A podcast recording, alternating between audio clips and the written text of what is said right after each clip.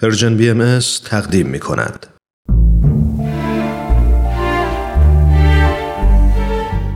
آفتاب بینش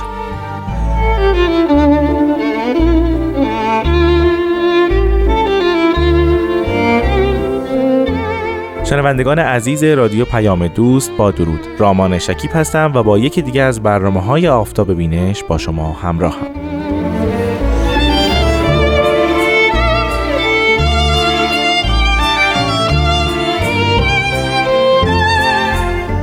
بسیار از شما عزیزان ممنونم که این برنامه رو انتخاب کردید تا در این ساعت و در این زمان در هر کجای کره زمین که هستید اون رو گوش بدید.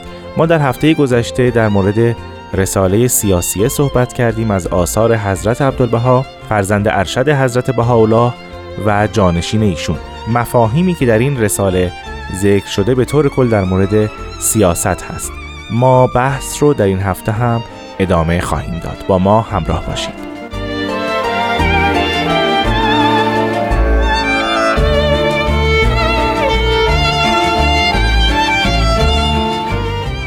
اما در اینجا سزاوار است که به محتوای این اثر بپردازیم و اینکه در رساله سیاسی چه مفاهیمی گنجانده شده.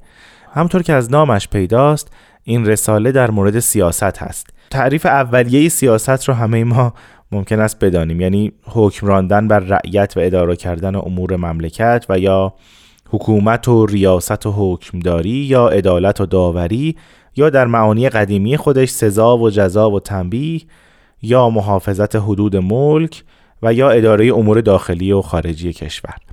تمام اینها مفاهیمی است که زیل واژه سیاست می گنجد و ما در رساله مدنیه و همینطور در رساله سیاسی می بینیم که حضرت عبدالبها به این مفاهیم نظر دارند و اونها را تایید میفرمایند اما از منظر حضرت عبدالبها سیاست متفاوت است. سیاست مراتب دارد تقسیم بندی دارد و نمی‌توان فقط یک معنی از سیاست مستفاد کرد. برای نمونه حضرت عبدالبها میان سیاست بشری آنگونه که در ذهن همه ما هست و سیاست الهی یک فرقی قائل میشند ایشان در لوحی میفرمایند که سیاست الهی مهربانی به جمیع بشر است بدون استثنا. آن سیاست حقیقی است و این روش شایان نفوس انسانی. انتها. بنابراین در نظر حضرت عبدالبها سیاست یک معنا ندارد و سیاست اصلی و اون چیزی که مد نظر ادیان بوده در حیطه سیاست همین سیاست الهی است که مهربانی به جمیع بشر است بدون استثنا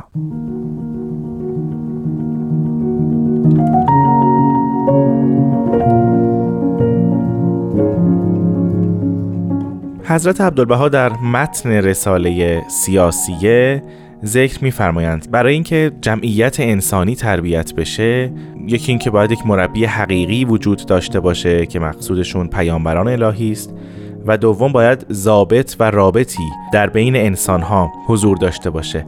این ضابط و رادع و مانع رو تقسیم بندی میفرمایند. میفرمایند دو نوع ضابط وجود داره. یکی قوه سیاسیه و دیگری قوه دینیه. در مورد سیاست صفات جالبی رو ذکر میفرمایند. میفرمایند راده اول قوه سیاسیه است که متعلق به عالم جسمانی و مورس سعادت خارجه عالم انسانی است و سبب محافظه جان و مال و ناموس بشری و علت عزت و علو منقبت هیئت جامعه این نوع جلیل است. همینطور در رساله سیاسیه نگاهی به وظایف عمرا دارند. میفرمایند این معلوم است که حکومت به طبع راحت و آسایش رعیت خواهد و نعمت و سعادت اهالی جوید و در حفظ حقوق عادله طبعه و دستان راقب و مایل و در دفع شرور متعدیان سائی و سائل است. همینطور بر وظایف عمرا مطالب دیگری رو هم اضافه می‌فرمایند مانند تأمین امنیت، آبادانی کشور و اقلیم، ترتیب و تزیین مدائن و قرا یعنی شهرها و روستاها و نشو و نمای آدمیان به معنای تربیت و تعلیم. یعنی اینها از وظایف حکومت است که هر حکومت باید به دانها بپردازد. مطلب جالبی که اینجا وجود داره علاوه بر این وظایف که در واقع وظایف سنتی حکومات و دولت هاست وظایف دیگری رو هم بر گرده عمرا و دولت مردان می افزایند مانند توسعه و عمران، حفظ حقوق بشر، تعلیم و تربیت و رفاه عامه. یعنی مطالبی که امروزه در عرصه اجتماع و سیاست مد نظر و از اهداف بزرگان سیاست هست.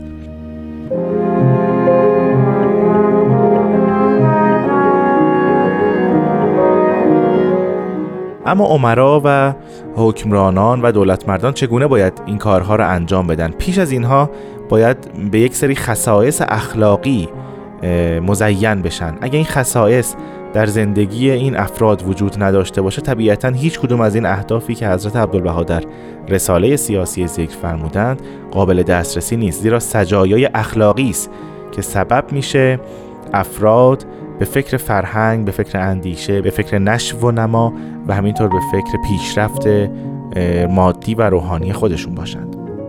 خب من در اینجا از دوست و همکار عزیزم سرکار خانم آزاده جاوید تقاضا می‌کنم که بخشی از رساله سیاسیه رو برای ما مطالعه کنند.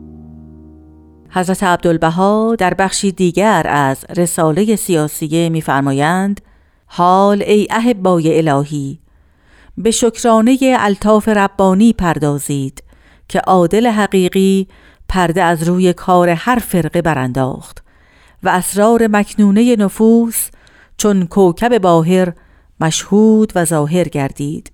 حمدن له ثم شکرن له. و حالان که وظیفه علما و فریزه فقها مواظبت امور روحانیه و ترویج شعون رحمانیه است و هر وقت علمای دین مبین و ارکان شرع متین در عالم سیاسی مدخلی جستند و رایی زدند و تدبیری نمودند تشتیت شمل موحدین شد و تفریق جمیع مؤمنین گشت. نائره فساد برافروخت و نیران اناد جهانی را بسوخت. مملکت تاراج و تالان شد و رعیت اسیر و دستگیر اوانان.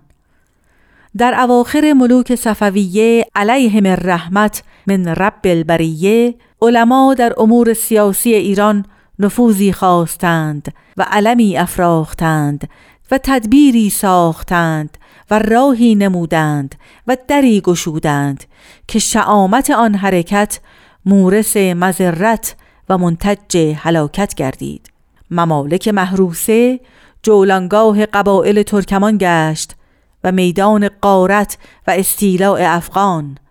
خاک مبارک ایران مسخر امم مجاوره گردید و اقلیم جلیل در دست بیگانه افتاد. سلطنت قاهره معدوم شد و دولت باهره مفقود گشت. ظالمان دست تطاول گشودند و بدخواهان قصد مال و ناموس و جان نمودند. نفوس مقتول گشت و اموال منهوب. بزرگان مغزوب شدند و املاک مقصوب مأموره ایران ویران شد و دیهیم جهانبانی مقر و سریر دیوان. زمام حکومت در دست درندگان افتاد و خاندان سلطنت در زیر زنجیر و شمشیر خونخاران پردنشینان اسیر شدند و کودکان دستگیر.